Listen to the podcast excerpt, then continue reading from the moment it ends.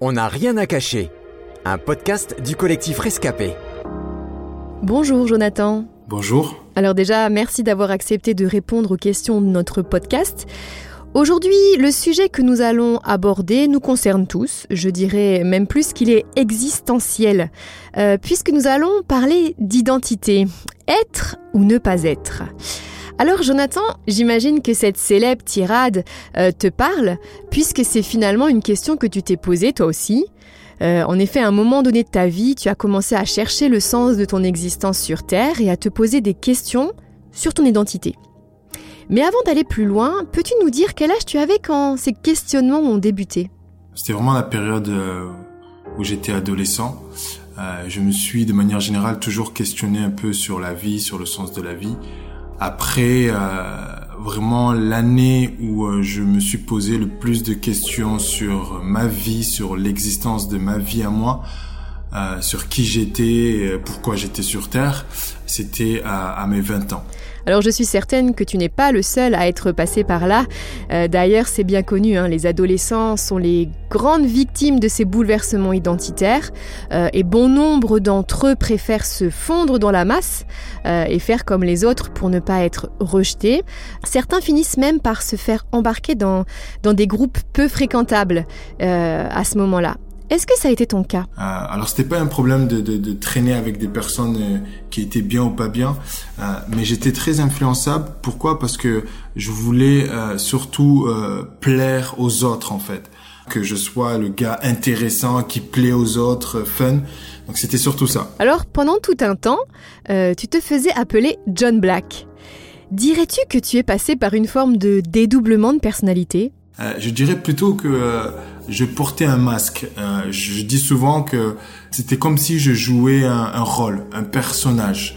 Euh, après, je, je dirais pas forcément des doublements de personnalité, mais c'est vrai qu'en portant son masque, on se fait des fois passer pour une personne qu'on n'est pas forcément. Alors selon toi, qu'est-ce qui t'a amené à te poser toutes ces questions? Euh, Quelle est l'origine de cette crise identitaire? Ça, ça coûte beaucoup de faire semblant en fait et, et c'est difficile à, à, supporter. Et je crois que j'étais arrivé à un point dans ma vie où euh, j'arrivais plus à faire semblant, j'arrivais plus à porter ce masque, à jouer ce rôle, ce personnage. Il y a, il y a eu comme un conflit intérieur au dedans de moi. Il y a comme une tristesse en fait qui s'est manifestée parce que devant les autres, je faisais comme si tout allait bien, euh, je souriais, j'étais là, présent, le gars fun, euh, le gars euh, connu, euh, le gars qui, qui a réponse à tout, mais intérieurement, j'étais vraiment triste et au final, je ne savais pas vraiment qui j'étais, je ne me connaissais pas moi-même.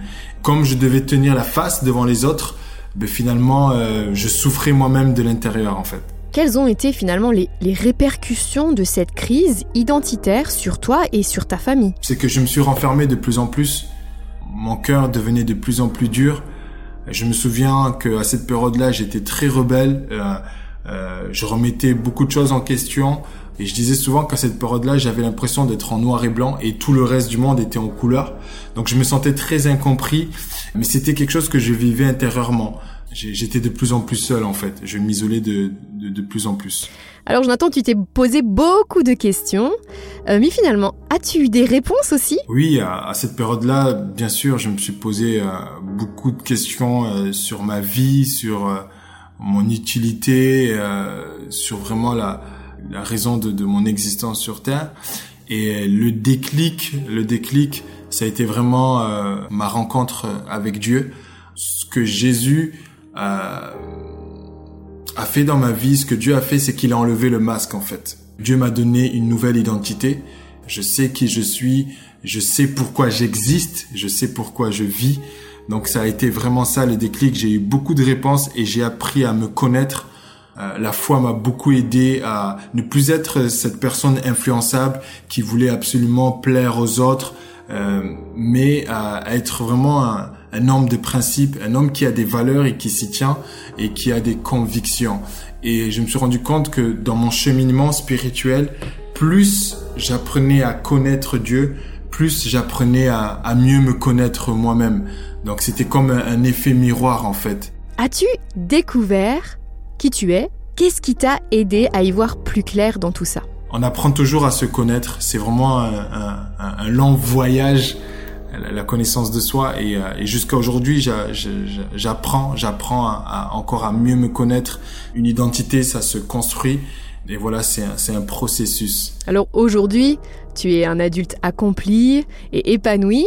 Mais dis-moi est-ce qu'il t'arrive encore de chercher à être quelqu'un d'autre pour être aimé? Ce qui aujourd'hui j'aimerais dire ce qui est le fondement de, de de ce que je suis de mon identité c'est vraiment l'amour de Dieu, c'est vraiment la foi, l'amour de Dieu.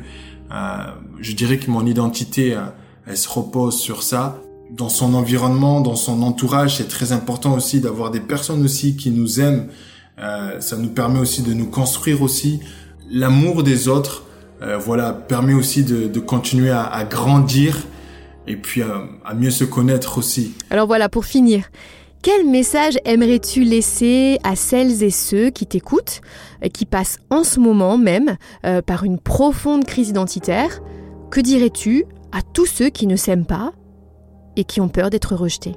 J'aimerais simplement les, les, encourager en, leur disant que euh, parler à cœur ouvert, c'est important. Être sincère envers soi-même, c'est important. Lorsqu'on passe par une crise identitaire, des fois, on peut porter un masque et, je pense que ce, masque s'enlève dans un premier temps lorsqu'on est sincère, lorsqu'on est sincère en, envers soi-même.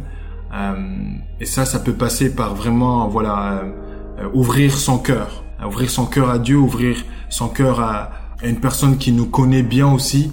Donc c'est vraiment le fait de, voilà, de parler, d'ouvrir son cœur, de ne pas s'enfermer, de ne pas s'isoler, mais d'ouvrir son cœur sur ce que l'on ressent j'ai ouvert mon, cœur à Dieu et puis le, masque est tombé mais ça peut être euh, voilà cette rencontre là où euh, où une personne qui nous est proche. Et puis apprendre à se connaître aussi. Apprendre à se connaître euh, aujourd'hui il y a plein de choses pour apprendre à se connaître dans différentes situations dans des activités. Et je dirais troisièmement si je peux dire ça comme ça apprendre également à s'aimer. C'est très important. Un grand merci Jonathan c'était On n'a rien à cacher, un podcast du collectif Rescapé produit par Trésor Média.